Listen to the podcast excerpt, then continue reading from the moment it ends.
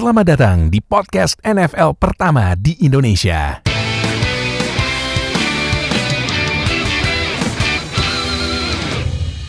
Baik sama gue Fadil Haskar di Zero Knowledge Podcast. Kalau kemarin udah nonton top 5 cornerback musim 2020, nah berarti weekend kita bakal bahas top 5 rookie cornerback draft prospect 2021 draft karena draft udah dua minggu lagi. Yo, Gak berasa ya. Aduh, buset dah. Gak berasa nih 30 April sampai 2 Mei. Nah, tapi sekali lagi gue dan gue udah berkali-kali lagi ngingetin ke kalian semua kalau nonton draft jangan cuma first round aja ya. Kemarin udah di post tuh top 5 draft steal terbaik dan sejarah NFL kan. Yang diambil dia abis first round mah ya karirnya ba- banyak kok yang lebih bagus daripada yang diambil first round. Nah, jadi nonton full ya, full tuh. Oke, jadi ya dah kalau gitu bagi sama Nuha dan Julian. Nah, jadi mereka berdua seperti biasa akan bikin list top 5 cornerback yang menurut gue ini sangat deep ya. Dalam banget ya ininya prospeknya karena kalau misalnya nih ya, misalnya kan gue pasti pernah nge-share kan. Uh, gue pernah nge-share dari di Atletik mungkin uh, media olahraga paling berbobot mungkin ya di Amerika ya karena maklum ya yang pertama bayar cuman ya bayar isinya berbobot bagus, nah Bagus, isinya bagus. mereka kan bagus ngi- banget. iya bagus banget nah Pakai ba- pakai banget. iya mereka kan rilis uh, semua prospek di analisis buset sampai gua gua baca nih sampai halamannya 300-an kalau salah ini namanya The Beast kalau salah tahun kemarin juga ada The Beast-nya ya Wah kalau kalau tahun lalu gue nggak tahu ya karena gue belum subscribe ke Atletic. nah, ini yang tahun sekarang ada The Beast. Jadi semua draft prospek di analisis, dinilai dan dibuat kesimpulannya di projected round berapa. Ini gua cek bahkan sampai eh draft prospek ke 25 top 25-nya aja masih masuk eh 5 ronde awal loh. Gila ya, deep banget. Kacau sih ini. Yang Cornerback. bikin Jadi matanya copot tuh. kenapa? Yang bikin matanya copot. Iya tuh, nonton, maksud- iya, gitu. nonton tape Gila iya. Nonton non- 625. Nonton tape terus mesti analisis uh, strength, weakness sama harus bikin ver verdictnya kan.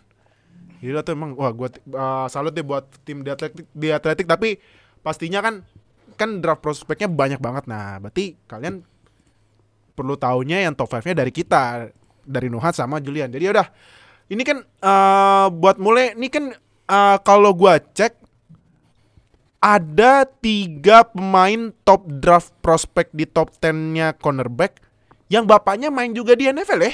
Ada eh, iya. Ada Patrick Surtain the second, bapaknya main Patrick Surtain. Iya. Nah, JC Horn bapaknya Joe Horn, Joe wide receivernya Horn. Saints. Asal ah, gila sih gua. Dan Asante Ini, Samuel. ini, ini sebenarnya jeb- jebakan sih. Gua dulu nonton Asante Samuel senior sih. Sekarang Asante Tua Samuel lu. junior main lah anjir nih jebakan. Banget, berarti lu. Dulu Asante Samuel Senior main di Patriots bareng Tom Brady. Iya makanya Nah, tuh. sekar dan musim 2021 bakal lawan Brady. Tahu-tahu ntar intercept. Wah anjir buset. Nih Brady emang harus ditaruh di lab nih. Kapan ju- tuanya? Iya. Dan juga kan ini fun fact juga tahun lalu kan Antoine Winfield Junior itu juga bapaknya juga dulu pernah main entah itu lawan Brady atau teammate Brady dan dia juga pernah nangkap intercept. Iya. Brady. Pas pas iya, pas Anton Winfield di Vikings ya. Iya di Vikings dan anaknya main bareng Tom Brady dan juara bareng Dan Tom juara Brady. bareng. tuh. Anjir. Nih Brady. Em, tapi gue mau point out sesuatu ya yang menarik. Kalau kita tahu, terutama di dua draft ini, dua draft terakhir, banyak banget gitu prospek wide receiver. Tapi kalau kita lihat pemain-pemain yang bapaknya pemain NFL tuh banyak yang jadi cornerback gitu. Karena sebenarnya path untuk lu masuk ke NFL lebih gampang menjadi lu jadi cornerback daripada jadi wide receiver gitu. Dan kayak bapak-bapaknya pemain-pemain ini ya tahu gitu. Makanya mereka kayak encourage um, anak-anak mereka buat dari high school udah lu main cornerback aja gitu, fokus di cornerback kayak JC Horn bapaknya wide receiver loh di NFL. Iya, Jadi anaknya jadi corner, bener. anaknya jadi cornerback gitu. Hmm. Makanya em, ini kayak si Daniel Jeremiah pun juga dia kalau sering kayak lagi pergi ke high school gitu atau ngeliatin kayak high school recruits dia kayak sering bilang gitu kayak lu pada mendingan fokus jadi cornerback gitu daripada em, lu main wide receiver karena dengan badan lu kalau misalnya ideal buat wide receiver ya badan lu juga ideal buat jadi cornerback gitu. Betul, jadi betul. daripada lu compete dengan mark wide receiver yang udah saturated dengan banyak banget pemain, ya lu mendingan jadi cornerback aja gitu. Karena kan cornerback juga pasti dibutuhin. Terus kalau wide receiver lu mesti ini, lu lu starting wide receiver aja mesti rebut-rebutan apa share itu kan receiving share dari quarterback lu gitu sama wide receiver lain. Betul. Minimal kalau lu main cornerback kan pasti pasti di tiap play ada dua cornerback gitu yang main kan. nggak mungkin kayak iya, cuma betul. satu dimainin. Mm-mm. Nah, jadi eh menurut gua eh ini ya apa? Selain wide receiver ya, eh cornerback lawannya juga deep ya kelasnya. Jadi udah kalau gitu gak bakal langsung aja kita mulai dari lu dulu lu dulu deh Jul, nomor 5 lu siapa? Em, nomor 5 gua ada cornerback dari Syracuse. Hah. Ifeatu Melifonu. Aduh, namanya Iya. ribet juga ya. Iviatu Melifon. Udah. Dia tuh Molifono ya. Duh, nah kenapa Melifono. Ivia- Nih gue sambil buka The Beast ya. Kalau gue cek di The Beast ini Iviatu, aduh bacanya. Iviatu Melifonmu. Melifonu. Iviatu Melif. Wah, nih nih nanti siapa namanya? Eh, Jobak terus aduh partnernya ah gue lupa partnernya eh, Tony Romo siapa nama komentatornya? Aduh, Aduh, itulah. jadi lupa. Ah, gue kan? lupa kan. Ya, itulah eh dan lain-lain nih ngomongnya kalau dia di draft kasihan nih tang twister ya. nah, ini gue cek Iviatu Mol- Melifonu project Jim Nance, Jim Nance. Jim Nance, iya Jim Nance. Aduh dia ada Jim Nance, Jim Nance. Nah, eh ini Oh, iya, Nets. iya Iviatu Melifonu projected di second round. Nah, Jul, kalau menurut lo gimana? Iviatu Mel- Melifonu. Ya, jadi sebenarnya kalau kita ngomongin cornerback prospect di season ini sih ini ya, menurut gua spot 5-nya itu interchangeable lah. Maksudnya banyak tergantung lu sukanya pemain kayak apa gitu. Mm-mm. Tapi Iviatu Melifono ini he's ini kenapa gue taruh dia di nomor 5 karena menurut gua secara fisikal dia bagus banget gitu sebagai cornerback. Nah, maksudnya dia kayak he's six foot terus em, juga badan dia gede gitu. Dia salah satu em, secara berat ya dia salah satu cornerback yang paling gede di kelas ini gitu. Nah, Iya. terus juga dia arm arm length-nya tuh em, panjang 32 inci. Jadi ya maksudnya for you to be a cornerback kalau tangan lu panjang ini very beneficial gitu karena lu bisa ngeganggu ini receiver yang lu match up di catch point mereka. Hmm. Nah, dia dengan badan yang segede itu, surprisingly dia kakinya juga gesit gitu dan um, hip dia which is very important buat lu jadi cornerback karena Iya, kan lu mesti kayak rotate gitu, rotate kanan kiri kan. Itu juga um, he show he has shown kayak great hip movement gitu yang dia bisa um, bisa match up lah sama gerakan kakinya wide receiver yang suka tipu-tipu gitu. Nah, dia juga sebagai um, cornerback very physical gitu. Jadi dia berani um, inilah maksudnya pakai badan dia yang gede untuk disrupt the wide, wide receiver gitu. Of course without ini ya, without apa getting a flag gitu. Mhm. Tapi ya ini maksudnya gue paling sukanya dia dengan physicality dia gitu, bukan physicality ya, fisik dia yang badannya gede, tangannya panjang, Aha. itu membuat dia um, very disruptful gitu kepada wide receiver when they're attempting to apa to catch the ball makanya dia kalau disuruh match up one on one sama a lot of wide receivers ya bakal bakal ini bakal cocok dan terutama buat wide receivernya bakal ke- uh, lumayan kesusahan lawan dia. Cuman dia masih sering ini kalau mungkin catches yang uh, di di bawah gini dia masih sering kesusahan kalau ditangkapnya di bawah. Karena um, mungkin juga karena dia tinggi jadi dia lebih susah untuk kayak agak rendah kan. Terus juga dia cara mainnya agak badannya nggak nggak gi- gimana ya nggak bungkuk bukan bungkuk sih tapi dia kayak very very tegak gitu loh badannya kalau main. Jadi mungkin kadang-kadang ada kesusahan gitu um, pas-pas yang kayak gitu. Yang lu kalau lihat kayak itu pasnya si Julian Edelman yang di Super Bowl pas lawan Falcons. Those types of catches mungkin dia agak bakal sering itulah give up those uh, types of catches gitu. Tapi I mean he has the athleticism untuk kayak ini kesalahan kayak gitu dia bisa um, bisa dia perbaik bisa dia perbaiki dengan athleticism dia dan movement dia gitu. Jadi masih bisa di stop lah uh, playnya instead of itu becoming jadi kayak big play gitu.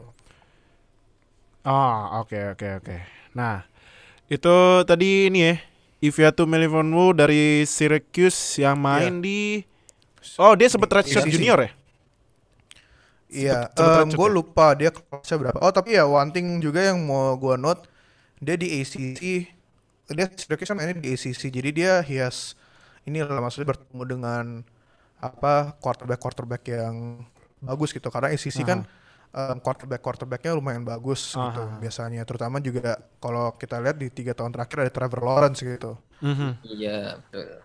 jadi maksudnya dia inilah apa experience in facing quarter tim yang em, lumayan rely on their quarterback. Hmm, oke oke. Nah, ini sebelum gue lanjut ke Nuan nih, gue kasih tahu dulu dikit dari data The Beast ini eh prospeknya cornerback keseluruhan ada 54. Buset nih emang di Athletics. Mantep ya. 50-an ya. 50-an ya. Mantep niat banget buset dah 54 Gua aja 5 aja udah Aduh siapa ini ya agak lupa gua Nah, tapi no. Iya Lu nomor 5 siapa no?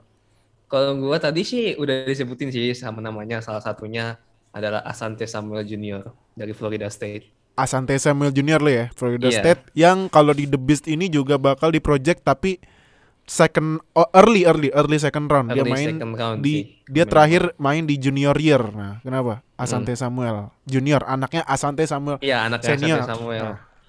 Gue suka Asante Samuel Junior nih karena dia tuh punya speed dan dia tuh agility-nya juga terus salah satu yang cukup bagus lah si Asante Samuel Junior ini. Dia kakinya untuk mengubah direction dia untuk bermain untuk untuk lari itu juga termasuk yang cukup bagus. Dia kan sel- selama ini selama main di college dia kan bermain posisinya sebagai slot slot ini slot cornerback. Nah, yang itu juga kenapa dia diposisikan sebagai slot cornerback selama di college. Dia nggak dia size-nya dia si Samuel Asante Samuel Junior ini nggak terlalu tinggi. Bahkan consider dia tuh ya yang cukup cukup kecil lah kalau misalnya dibawa sebagai posisi cornerback. Ya, Makanya dia tuh nggak bisa dimainin sebagai outside sebagai outside corner karena dia physicality-nya ya pendek, lack of physicality dia itu. Tapi walaupun dia lack of physicality, dia punya speed, dia bis, dia dia itu agile, dia punya leaping ability, dia tuh kalau tackle tuh berani untuk ya istilahnya berani buat manuver untuk lompat lah si Asante Samuel Junior ini buat melakukan tackle dan itu dikategorikan tuh itu plus ability-nya dia. Jadi walaupun dia kecil untuk sebagai ukuran cornerback, tapi dia bisa lari kencang, bisa bisa lompat kencang buat tackle. Jadi yang itu istilahnya kekurangannya dia di dalam size itu bisa ditutupi dengan speednya dia buat ngejar pemain buat ngejar pemain lawan. Bahkan ada kayak satu klip, satu video itu si Asante Samuel Junior ini kan Florida State itu lagi match up sama Boston College. Nah, Boston College ini kan running back-nya adalah AJ Dillon yang tahun lalu di draft sama Packers. Nah, si Asante Samuel Junior ini dengan beratnya cuma 178 pound, ya lu bandingin sendiri AJ Dillon kan ya kita tahu badannya segede apa. Beratnya dia di college dia itu di beratnya tuh dihitung 245 pound. Bayangin Asante Samuel Asante Samuel bisa tackle si AJ Dillon. Gila. Berarti dia memang punya kelebihan untuk urusan tackle dia jago. Dan itu sih yang mungkin tidak dibawa skill oleh bapaknya karena bapaknya kan main ini ya sebagai receiver juga. Eh, gue lupa sih. Bapaknya corner, bapaknya cornerback juga. Cornerback. Ya, bap- bapaknya corner ya. Cornerback juga. Ya, corner juga. yang bapaknya si corner corner juga. Tapi tackling ability itu lebih bagus daripada bapaknya gitu. Nah itu makanya di college dia bisa tackle AJ Dillon yang segede itu. Ya itu ability dia antara juga antara speed dan tackling ability dia yang bagus. Tapi ya memang untuk masalah size sih memang agak kurang. Makanya dia nggak banyak ditaruh sebagai outside corner dengan dia punya dan dia kan di college di tahun lalu di di waktu dia main 8 game di 2020 dia punya tiga tiga pick sama ya pokoknya intinya ada tiga intercept lah dari dari si Asante Samuel Junior ini jadi walaupun dia kecil ya dia punya skill punya ability yang bisa dia tutupi gitu Hmm, oke. Berarti nomor 5 lu Noah Asante Samuel Junior ya. Oke. Iyo. Eh, Jul nomor 4 siapa? Nomor 4 gua ada Greg Newsom dari Oh. Northwestern. Greg Newsom Northwestern kalau di The Beast ini projected middle to late first round. Wow. Main Yeah. di junior year kenapa? Uh, Dia- Greg Newsom the sec Stock Greg Newsom the second Stock. sorry. Yeah. ya stok dia emang lagi naik banget sih. Terus Ah. juga kalau di The Beast kan dia ini ya third overall ya kalau nggak Ah. salah ya. Third Iya, third overall. cornerback. Terover di cornerback ya. Ya Greg Newsom ini walaupun dia cuman main starternya di Northwestern 16 game tapi dia ini di Northwestern tuh defense-nya di man cornerbacknya main di different schemes lah gitu. Jadi dia disuruh main man bisa, disuruh main zone juga bisa gitu. Terus juga dia main dengan great physicality gitu. Maksudnya terus juga kalau kita lihat si Greg Newsom ini dia bisa keep up, eh, dia cara cover uh, receiver dia itu ini ditempel banget gitu di bagian hipnya gitu. Jadi um, ditempel banget di bagian hip jadi dia bisa keep up uh, one on one dengan wide receivernya gitu which is ya which is what you want gitu from like a cover cornerback ya di, di keep up by the hip gitu of the wide receiver. Hmm. Nah, si Greg Newsom ini tapi juga kadang-kadang em, dia agak ini ya tangannya tuh agak ke mana-mana. Jadi itu mungkin yang bisa bikin kalau misalnya wasitnya that game lumayan strict ya itu bakal bisa kena flag gitu. Tapi si Newsom ini he is very fluid in his movement gitu. Jadi kalau misalnya dia react ke eh, misalnya si wide receiver ganti arah, dia bakal bisa ikutin. Terus juga si tapi kadang-kadang ini sih dia mungkin agak em, kalau lagi kalau kita kan lihat wide receiver sama cornerback suka kadang-kadang tangannya kayak dorong-dorongan gitu kan. Nah si Newsom kadang-kadang kalau lagi dorong-dorongan gitu bisa kalah karena dia kayak dia akhirnya stop jadi he stops running gitu. Jadi mungkin bisa kayak em, agak ketinggalan sama wide receiver kalau wide receivernya juga physical dengan tangannya.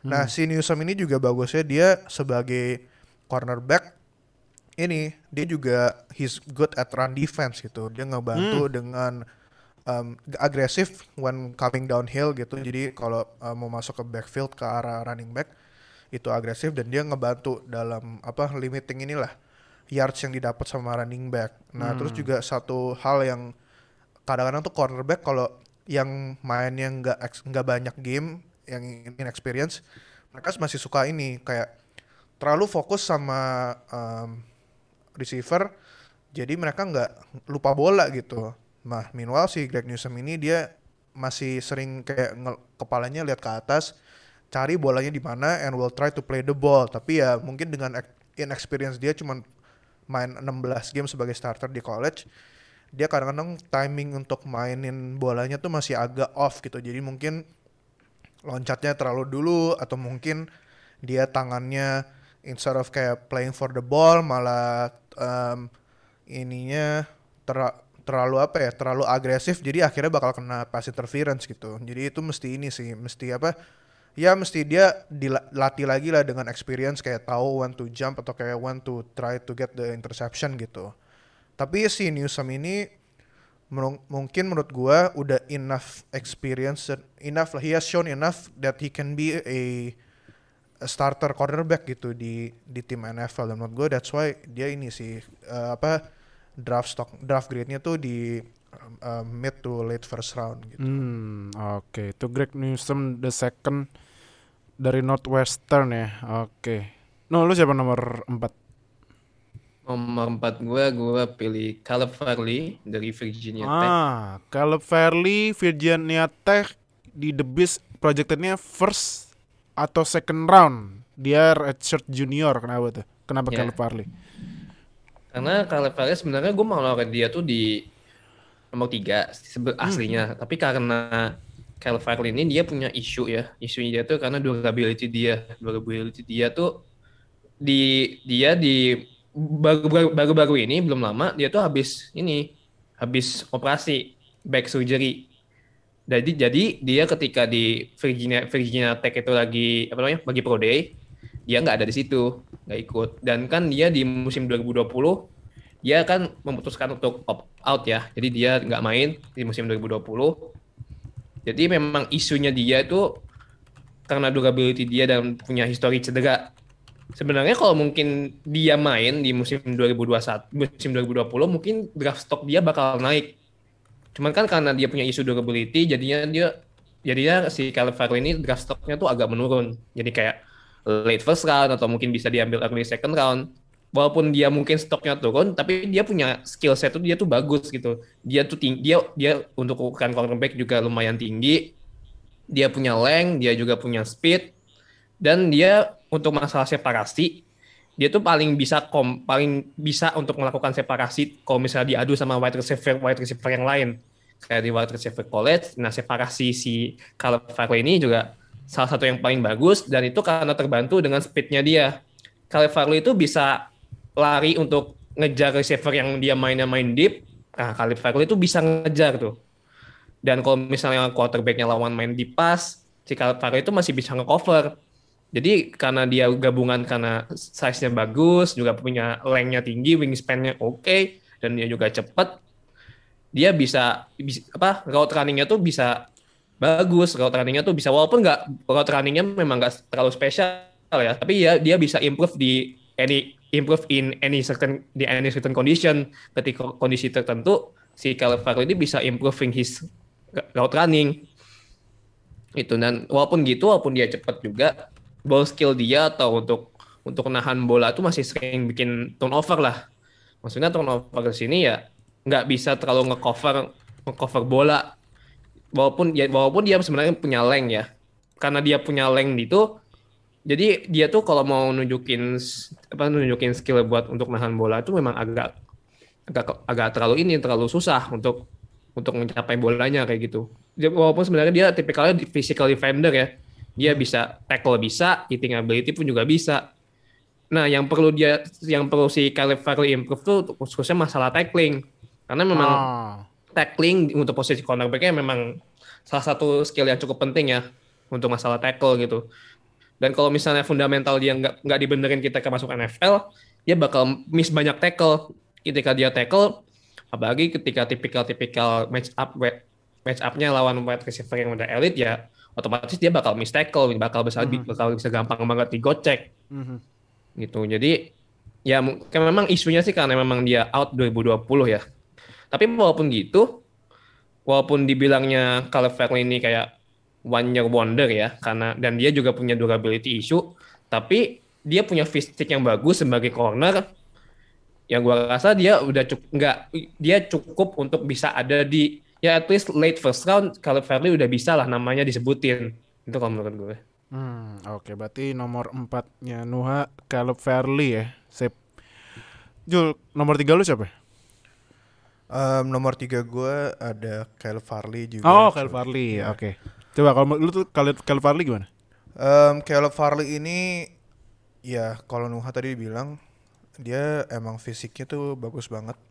He's quite big gitu uh, mungkin dia secara fisik ini ya mirip si ini mirip siapa namanya yang tadi gue mention uh, Iveatu Melifonu. Iveatu. Iveatu Melifonu. Iveatu Melifonu. lupa namanya? Iveatu Melifonu.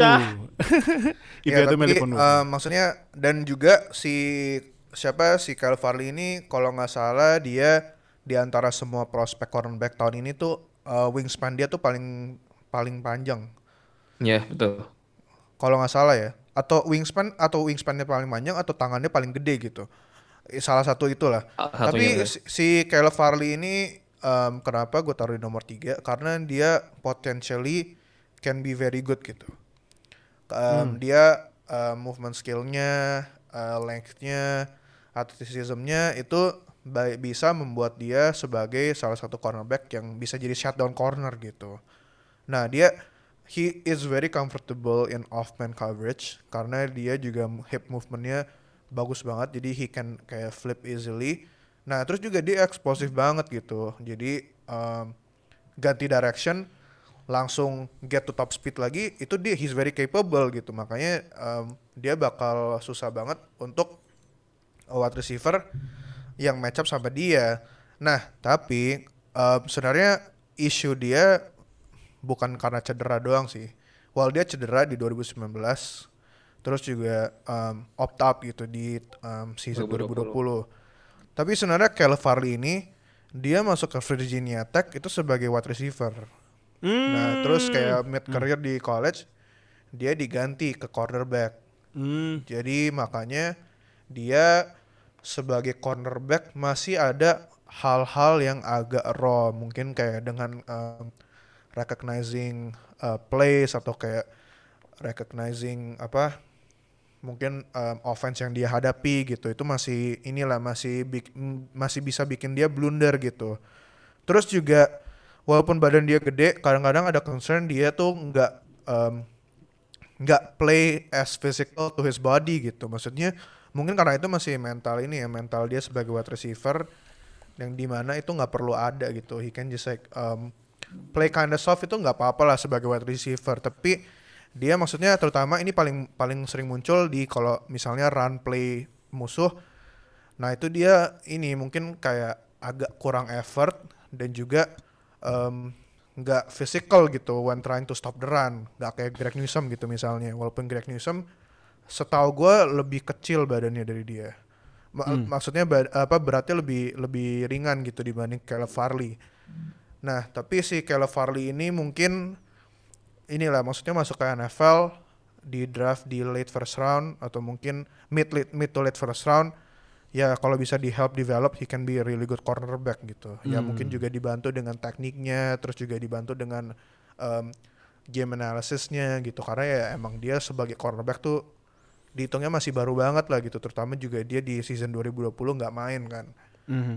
Nah itu kalau tim yang ngedraft Caleb Farley mungkin um, ngedraft um, based on inilah based on potential gitu. Tapi um, kalau ngelihat Caleb Farley ini sih dia tuh tipe-tipe pemain yang um, kalau orang dulu bilangnya Seahawks banget gitu. Hmm. Jadi Betul. yang kayak tipe-tipe tangannya panjang gitu, terus juga em, apa agresif in apa competing catch gitu, terus kayak mainnya off man gitu. Jadi mungkin ada beberapa mock draft makanya taruh dia sebenarnya as the second cornerback Hmm. em, off the board gitu. Oke. Atau ada gue pernah baca juga ada yang first either ke Broncos atau Cowboys gitu karena itu tipe-tipe cornerback yang mereka cari biasanya itu ada kayak mirip-mirip Caleb Farley gitu. Hmm. But we don't know. Ya itu gue bilang mungkin draft di eh, draft grade dia nggak setinggi yang lain dan gue juga taruh dia di nomor tiga karena ini sih lebih kayak ke intangibles dia yang masih agak raw gitu. Jadi mungkin di season pertama bisa jadi liability untuk defense tim yang ngedraft dia. Ah, oke oke. Kalau Farley ya. Nah, tapi sebelum gue lanjut ke Noah nomor tiga, gue mau nanya deh kan tadi kan kalau Farley masuk ke Virginia Tech jadi wide receiver tapi di convert ke cornerback. Kalau menurut kalian lebih bagus wide receiver convert ke cornerback atau cornerback convert ke wide receiver? Wide receiver convert ke cornerback Kenapa tuh? karena cornerbacks are wide receivers that can't catch. Ah, ah, That oke. cannot catch ya. Ah iya iya iya. In iya. case you guys missed it. Ah, Iya iya iya iya. iya. Kalau lu gimana? WR ke CB atau CB ke WR? Gue juga sama sih. Gue wide receiver kalau jadi cornerback. Ah. Karena kalau gue punya perspektif yang agak sedikit beda. Jadi kalau misalnya wide receiver dijadiin cornerback, dia udah tahu nih gimana caranya buat reading offense coverage yang dia biasa ma- main sebagai wide receiver. Nah, ketika ditransfer jadi cornerback, dia udah ngerti nih cara main wide rec- wide receiver. Jadi dia tinggal terjemahin aja buat jadi cornerback. Sederhananya gitu ya. Hmm, oke oke oke. Jadi nomor tiga lu siapa? No. Nomor tiga gue tadi juga udah disebutin sih sama Julian Greg Newsom. Greg Newsom ya? Dari Oke. Northwestern. Kalau untuk kenapa? Greg Newsom. Ya walaupun dia cuma main ya cuma main 16 game gitu. Tapi secara talent, secara ability dia tuh juga udah nunjukin how good he wa- how good he is as a cornerback. Dia nggak takut buat cut off. Dia punya physicality yang bagus. Dia juga tadi kan udah disebut juga salah satunya sama Julian. Dia si Greg Newsom ini tuh dia nggak panik kalau misalnya ada bola yang ada di atas kepalanya dia yang lewat.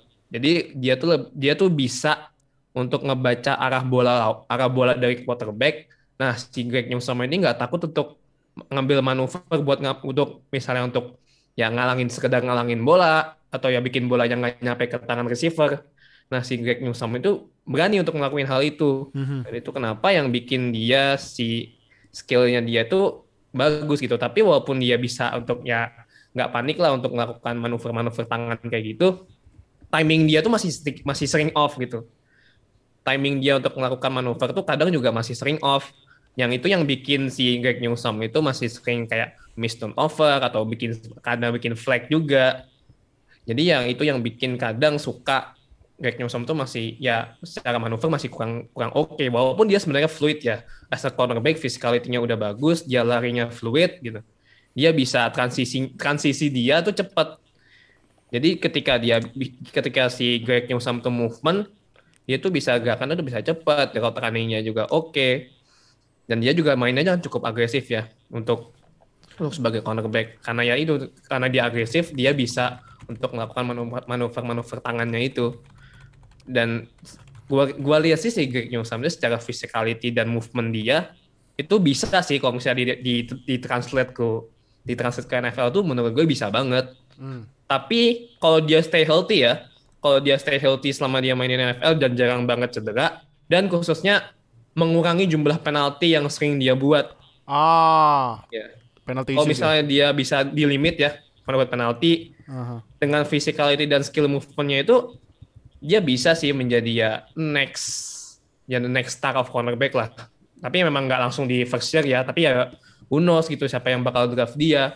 Projectednya ada yang bilang dia bakal di draft sama Jets. Ya Jets tapi ya ya begitu sih tapi ya let's see what's gonna happen lah. Greg Newsome the second. Oke. Greg Newsome ya. Oke. Ah, Jul, nah ini nomor dua kayaknya ini nih isinya yang dua pemain yang bapaknya dia main di NFL juga sebelum ini. Nah, tapi lu nomor duanya siapa? Nomor gua nomor dua gua ada JC Horn dari South Nah, JC Carolina. Oke, South- South Carolina projected first round pasti ya. Kenapa, kenapa JC Horn lo? Eh, JC Horn ini kan ini ya kebalikan bapaknya ya. Bapaknya dulu pas main di NFL jadi wide receiver. Ya ya bapaknya. Sekarang malah di anaknya jadi cornerback. Iya. Nah, si JC Horn ini he is very physical. Itu mungkin salah satu apa strength yang paling ketara ya dari dia ya. Dia lu match up sama tight end pun dia mbak bisa gitu karena em, pemain yang lebih gede pun masih bisa dia match up gitu dan dia juga very aggressive in tackling um, itu um, any kind of players gitu. Tapi um, kalau kita ngomongin tackling walaupun udah improve di 2020 ini masih inilah masih bisa diimprove karena masih ada kurangnya gitu. Nah, Hmm. si Jesse Horn ini he's very good at um, keeping up with wide receivers gitu. Nah, tapi nggak cuman itu secara physically, dia juga he's very good at recognizing routes. Kalau kalian lihat tape dia, kadang-kadang route-nya wide receiver itu dia yang selesaiin duluan gitu. Oh, Iya betul betul betul. Jadi kayak betul. um, at the top of the route dia udah nyampe gitu di tujuannya si wide receiver. wah, Uh, hafal. Berarti maksudnya route- dia bisa um, inilah bisa bisa recognizing play-nya sampai sebegitunya gitu. Terus juga dia kalau tadi gue bilang um, ada beberapa corner yang dia very good at um, nempel gitu ke hipnya wide receiver ya si JC Horn ini juga gitu. Nah, Hmm. masalahnya well I mean inilah maksudnya he's pokoknya he's a very good cornerback gitu he is what you expect from a cornerback tapi masalahnya si JC Horn ini kadang-kadang masih suka terlalu agresif gitu terlalu agresif pas bola belum dilempar atau saat bola ada di udara gitu jadinya dia ini suka tangan tangan dia masih suka ngegrab wide receiver gitu. Dan Hmm, itu yang bikin ini kena flag. Kayak dia di di college em, kena flag 10 kali gitu. Ah. karena selama, selama em, di college 10 kali dan 5 dari 10 itu ada di 2020 kemarin. Padahal dia cuma main 7 game. Jadi hampir setiap game dia ada satu flag at least Hmm, Terus juga oke. dia tangannya ting tangannya panjang. He's really good at inilah maksudnya getting his hands um, at the catch point of the wide receiver gitu. Tapi yang kayak gue bilang mungkin ada ada reason kenapa dia nggak kayak bapaknya. Ah. Nah, dia main main jadi cornerback, bapaknya main WR. Hmm. Maybe there's a reason why dia nggak nggak main WR tapi mainnya cornerback. Mhm. karena dia nggak bisa catch the ball. Oh iya iya iya. dia eh, dia di college cuman pernah eh, interception dua kali. Hmm. Terus ada di rekornya itu ada empat potential interception yang dia drop selama dia main di college. Mhm. Jadi eh, inilah maksudnya masih bisa di improve in that sense gitu. Tapi maksudnya he he knows gitu. um, he knows when to play for the ball. Dia tahu kapan perlu um, man to man sama uh, wide receivernya dia atau mungkin kayak um, kayak go off terus kayak coba to try to pick the ball tapi ini sih masih perlu diimprove di, di gimana dia caranya bisa generate turnover gitu Mhm. karena ya maksudnya he he can get to the ball gitu dia cuman perlu sedikit lagi untuk complete bisa dapat turnovernya itu yang masih agak kurang Hmm. ya we don't know ya itu mungkin um, perlu di inilah diimprove ya. Mungkin dia latihan catching sama bapaknya gitu Nah, misalnya selama iya, tahu season ya. gitu. Iya boleh boleh. Boleh tuh boleh. tuh, tapi iya, ya ini. Ya, I mean maksudnya just because dia nggak nangkap bolanya doesn't mean it's bad gitu ya. It's Ah. still uh, uh, ini lah maksudnya satu down selesai gitu. Pemain yang uh, mestinya dapat bolanya nggak dapat bolanya gitu. So the offense loses another down which is good kan sebagai defensive player. Cuman ya kan lebih bagus kalau dia bisa dapat the take away gitu Mhm. tapi I think JC, JC Horn that's why he's my number two karena dia menurut gua his um, startability itu bisa langsung gitu di NFL whoever picks him in the first round. Hmm. Oke. Berarti JC Horn anaknya Joe Horn yang bikin selebrasinya ini ya yang dulu dia bikin touchdown terus naruh HP di bawah goalpost. Buset dah. Niat banget ya naruh HP dah di bawah goalpost. Nah, Kalau eh, kalau kalau JC Horn ntar naruh HP-nya di jauh banget gitu. kan kalau dia mesti pick six kan soalnya. oh iya iya iya iya. Hmm. Bener bener bener bener. bener. jauh banget tuh. Bener bener bener bener. Nah, no, no nomor 2 nya juga sama, JC Horn apa atau uh, Ya, yang sama. atau Sama jangan-jangan sih. nomor 2 nya yang yang dipengenin sama para Widem Boys ini. Oh iya. Atau bisa Pak nomor 2 lo? Waduh, enggak nomor dua gue juga sama Oh, sih. JC JC Horn juga dari South Carolina. Coba Sama kenapa. JC Horn?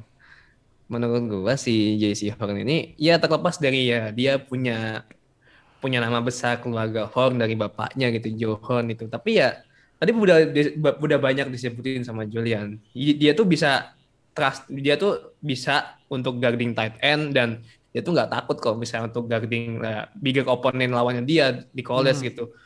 Tadi udah juga sudah disebutin sama Julian mengenai guarding tight end ya. Dan dia juga kalau misalnya ya match match up sama receiver itu si JC Horn tuh dia kakinya kan cepat ya quick fit juga dan dan dan fluid hipsnya dia tuh benar-benar ngebantu buat ya apalagi kalau misalnya lawa- misalnya offense tuh lagi lagi main apa lagi main play itu yang tipikal vertical route gitu yang benar-benar cuma lari lurus aja dan itu JC Horn tuh bisa banget buat nge-cover kayak gitu Cuk- cukup stay di apa namanya? Cukup stay di hipnya receiver gitu.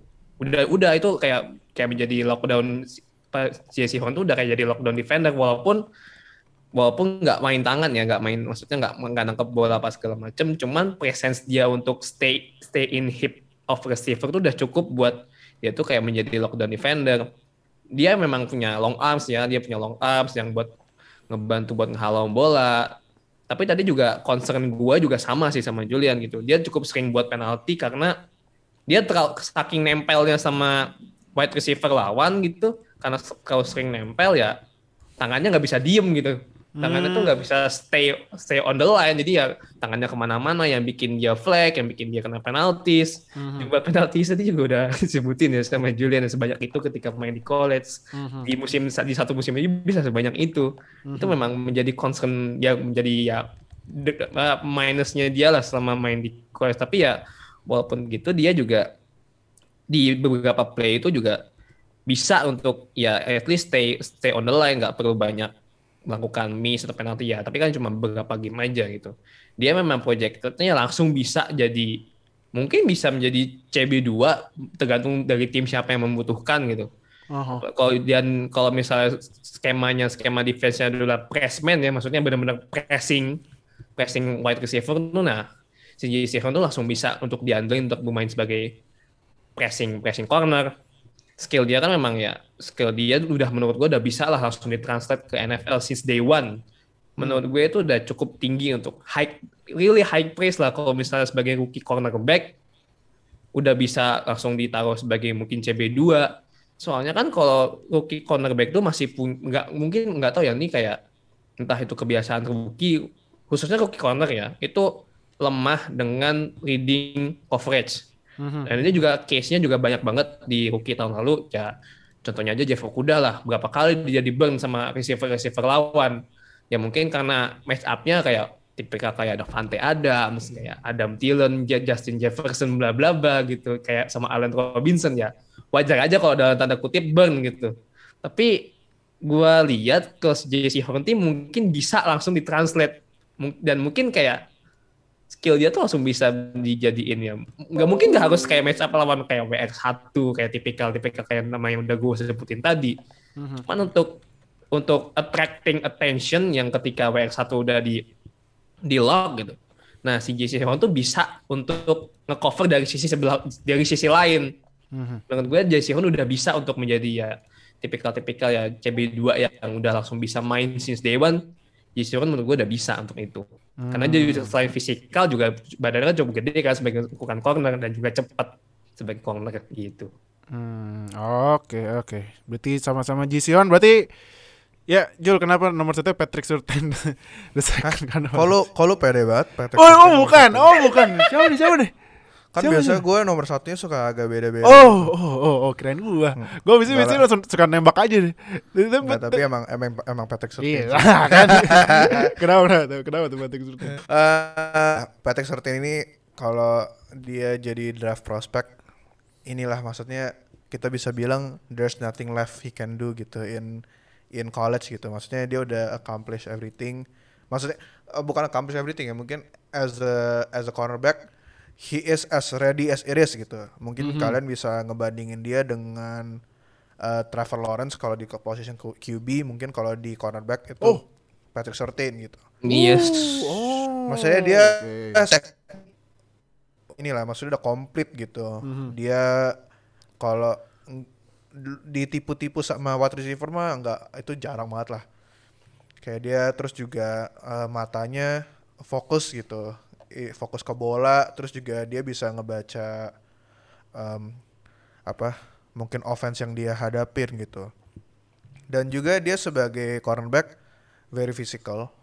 Jadi dia nggak nggak takut-takut mainnya. Terus juga em, ini inilah maksudnya dia bisa nempel dengan eh, apa wide receiver dia karena dia hipsnya juga bagus gitu dan juga dia punya cukup athleticism untuk recover kalau misalnya dia ngebuat kesalahan. Mhm. Nah, dia juga his experience enough to be to be put in a zone defense gitu. Dia bi- bisa ngerti bisa ng- mengerti how to play in a zone defense terus kayak eh, mengerti dia mesti react-nya ke eh, wide receiver, wide receiver yang mana gitu. Mhm. Terus juga Surtain ini kalau bola udah dilempar dia nggak panik karena cornerback kalau kadang-kadang tuh suka panik gitu kalau bola dilempar mereka panik tangannya jadi ke mana-mana atau mungkin malah refleksnya meluk wide receivernya nah itu bikin bisa ke- bikin kena flag gitu. Mhm. Cuman si Surtain ini em, kekurangannya cuma satu dan ya he- there's nothing he can do about this gitu. Dia em, kurang inilah kurang eksplosif. Jadi kadang-kadang mungkin bisa di uh, wide receiver tuh bisa can get okay, occasional separation gitu karena si um, Patrick Surtain ini yang nggak pu- nggak punya enough explosiveness untuk bisa match up dengan certain wide receiver gitu. Tapi maksudnya ya itu inilah maksudnya every cornerback bakal apa dapat bakal ada lah momen-momen kayak gitu as as good as they are gitu. Jadi it's nothing sebenarnya it's nothing to worry about and there's a reason why dia di hampir semua mock draft dan ranking dia itu nomor satu di ko- jadi as in the cornerback position gitu. Hmm. Oke. Nah, eh kalau lu no Ini Nuha udah pakai hoodie-nya Alabama. Nah, Yoi. iya kan Lihat langsung udah pakai hoodie-nya. Buat apa? Bener juga. Nah, kalau menurut lu kenapa? Patrick Surtain the best rookie cornerback draft prospect buat nanti draft? Tadi juga sebenarnya udah disebutin sama Joe, there's nothing he can do. Dia technically bisa ngelakuin apa pun sebagai cornerback. Walaupun ada beberapa aspek yang mungkin dia nggak spesial ya. Contohnya kayak speed. Dia speednya sebenarnya yang dalam tanda kutip oke aja. Makanya kalau misalnya nanti dia di draft, misalnya kayak ya mungkin di draft dan dia harus main up tipikal kayak Tyreek Hill atau mungkin kayak ya tipikal-tipikal wide receiver yang larinya kenceng lah. Tyreek Hill, Kobe Anderson.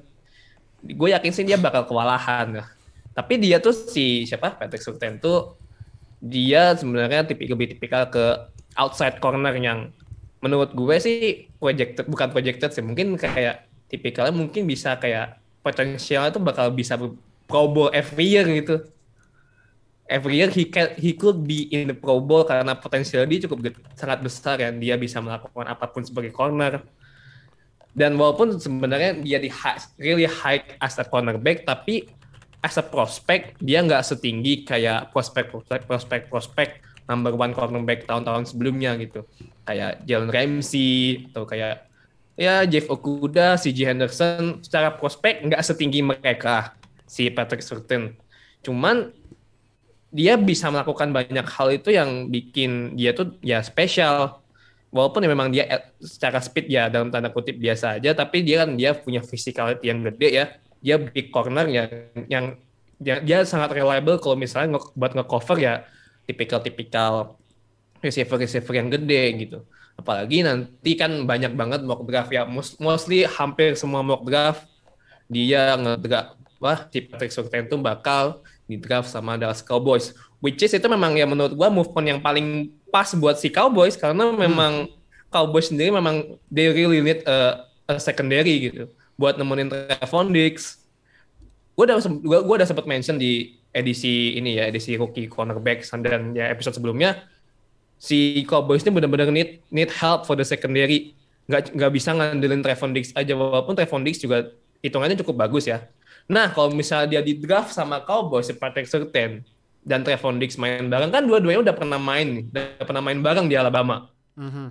jadi melihat combo Patrick Surtain sama Trevon Diggs itu really maksudnya really fun, to- really exciting to watch gitu menurut gue. Dan juga di selama di college kan dia tackle-nya 38 dan dia main under Nick Saban gitu yang ya we we know lah how Nick how good Nick Saban is gitu. Yes. yang benar-benar ngedevelop pemain itu seperti apa ya hasilnya ya pemain-pemain Alabama banyak yang sukses di NFL jadi ya gua sih dengan Patrick Surtain dengan, dengan talent yang sudah sebagus itu walaupun ya memang menurut gue Patrick Surtain itu salah satu prospek yang paling balance. Hmm. balance itu ya memang dia bisa semua hal walaupun ada beberapa aspek yang dia nggak spesial. Tapi dia bisa ngelakuin itu. Makanya ketika dia bisa balance melakukan kayak out covering di dia kan memang lebih banyak bermain sebagai outside corner ya. Ketika dia bermain di corner dia bisa untuk ngecover dalam tanda kutip receiver receiver yang tinggi gitu. Mhm. itu udah menjadi nilai plus walaupun memang dia nggak nggak terlalu nggak terlalu bagus untuk dimainkan sebagai slot receiver ya. Tapi dia bisa walaupun memang nggak bagus nggak bagus-bagus amat sebagai slot. Memang lebih bagusnya bermain sebagai outside corner. Mhm. dia lebih ya tipikal lebih ya safe. Maksudnya lu pick dia ya lu safe aja. Itu safe option lah buat siapa pun tim yang ngedraft Patrick Surtain. He is the safest option as a cornerback nggak. Ris- risknya tuh kecil walaupun ya risk apa risknya tuh masih bisa dilatih lah kalau menurut gue si Patrick Surtain. Jadi ya wajar kalau misalnya si Patrick Surtain tuh ditaruhnya setinggi itu dan Cowboys benar-benar butuh dia ya itu udah paling masuk akal sih. Tapi kalau misalnya tipikal Jerry Jones ya yang we don't- yang yang maunya ya semua maunya dia sih ya terserah sih. Tapi gue berharap sih Patrick Surtain ke Cowboys aja sih. They really need help. Iya sih, karena menurut gua pas tahu Jerry Jones demen banget sama Kyle Pitts langsung eh, yakin nih Kyle Pitts? Walaupun ya TE-nya gitu cuman Patrick Surtain loh. Mayan. Emang bakal dapat Kyle Pitts di posisi. nah itu dia Itu. emang bakal dapet Nah, itu, itu iya sih. Makanya itu dia makanya memang bakal dapat Kyle Pitts-nya. Jadi udah kalau gitu eh, itu eh, top 5 eh, draft prospect cornerback di musim 2020 versi Noah sama Julian. Nah, Nih terakhir nih, gua ah, sebelum gua tutup, kapan nih mock draft full first round nih? Kapan nuh? Nah, nih abisnya banyak Kapan ya? nanyain. Kan Minggu depan nanyain ke gua posi- kan. Minggu depan udah posisi terakhir ya. Nah, Oh, iya. Terakhir. abisnya pada nanya ke gua kan, gua kan langsung diserahin ke kalian, kalian du- berdua nih. Ditanya nih kapan nih mock draft versi NFL Fansindo? Kalau luar kan Yap. suka kayak gitu tuh. Setelah ini deh, setelah safety gimana? Nah, tuh, setelah safety Tungguin berarti. aja lah. Tungguin Masih aja sebelum- lah ya. Pokoknya tungguin aja, pokoknya rilisnya deket-deket deket-deket draft ya. Hmm, betul. Oke sih, berarti nanti tungguin aja mock draft versi NFL Fans Indo. Jadi thank you udah nonton di YouTube. Jangan lupa subscribe, ke konceng sambil subscribe biar kita upload dapat notifikasi langsung nonton biar update sama NFL di Indonesia. Jangan lupa like, comment, share video ini, denger audio only di Spotify, langsung follow di bawahnya uh, Jilon udah ada semua sosmed kita langsung aja join. Jadi thank you udah nonton, see you di episode selanjutnya ya. Bye. Bye guys. Terima kasih telah bergabung dengan Zero Knowledge Podcast. Follow kami di Instagram dan Twitter at NFL Fans Indo. Atau bergabung dengan kami di Line Square dengan keyword NFL Fans Indonesia. Sampai jumpa di podcast berikutnya.